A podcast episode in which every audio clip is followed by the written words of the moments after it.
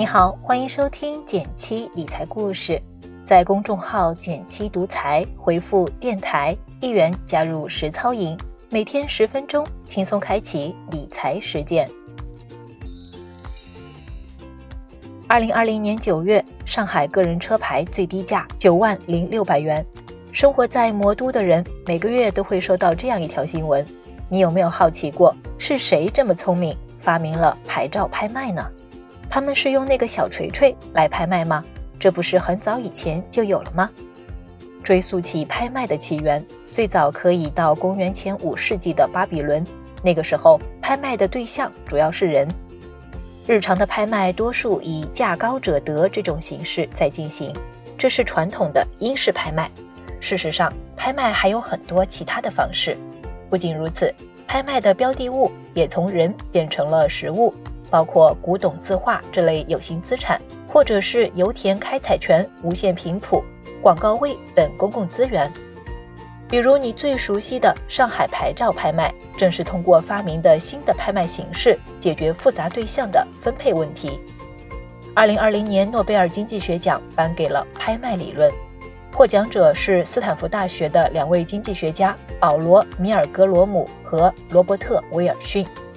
这两位经济学家最重要的贡献就是设计了美国当局向电信运营商出售无线电频率的拍卖。我们每天用到的手机、电脑、电视这些电器都需要通过无线电波来传输信号，而每种无线电波的频率却不同。为了保证你在打电话的时候能同时上网。就需要确保无线电波互不干扰，所以需要将频率进行划分。作为通信运营商，想要提供通信服务，就必须有频谱执照。但这项资源既是公共资源，又是私有资源，所以两位经济学家发明了一种全新的拍卖机制：一次拍卖同时提供所有物品，比如不同地理区域的无线电频段，以低价开始，允许反复出价。同时，投标人的身份被保密，以免报复性投标或串通压低价格，从而减少了不确定性和赢家诅咒所带来的问题。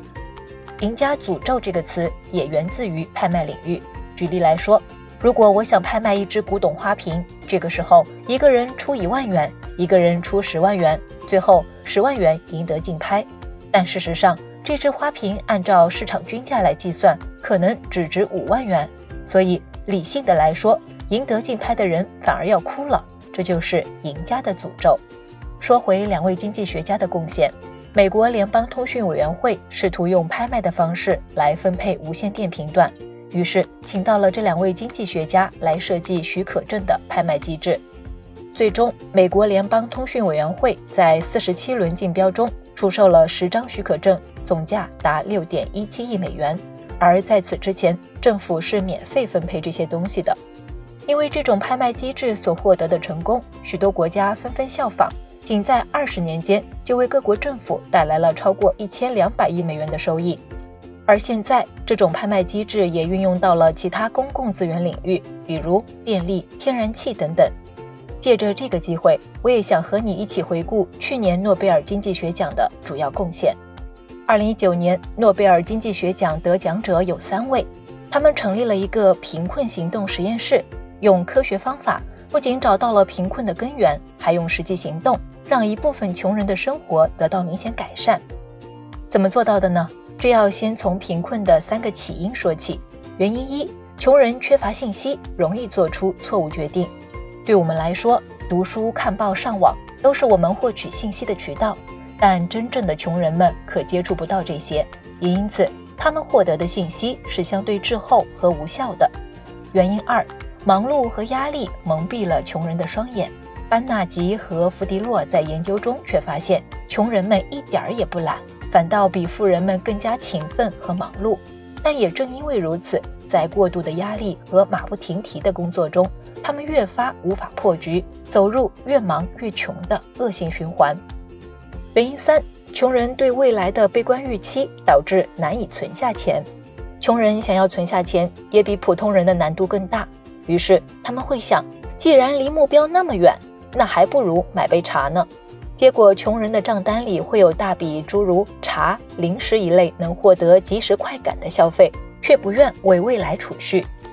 同样，如果你一直对投资感兴趣，却不知道从哪儿下手，不妨试试加入我们的一元实操营，跟着我们来开启一场零基础、低成本的投资实践。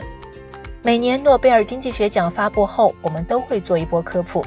这个奖项不仅反映了经济学与现实世界的紧密联系，并且一直在不断的拓展经济学的边界，从而让我们更好地理解人的动机、市场的规律、经济发展的机制。突如其来的新冠疫情不仅影响了人们的日常生活，同时重创了世界各地的经济。在这个特别的年份，多名诺贝尔经济学奖获得者站了出来，积极地为疫情后经济复苏出谋划策。危中有机，希望在经济学家们的引领下，我们可以将这些原理在现实世界里找到合适的应用，最终拨开迷雾，走向胜利。如果对你有启发，也请你帮我点个赞，给个小鼓励。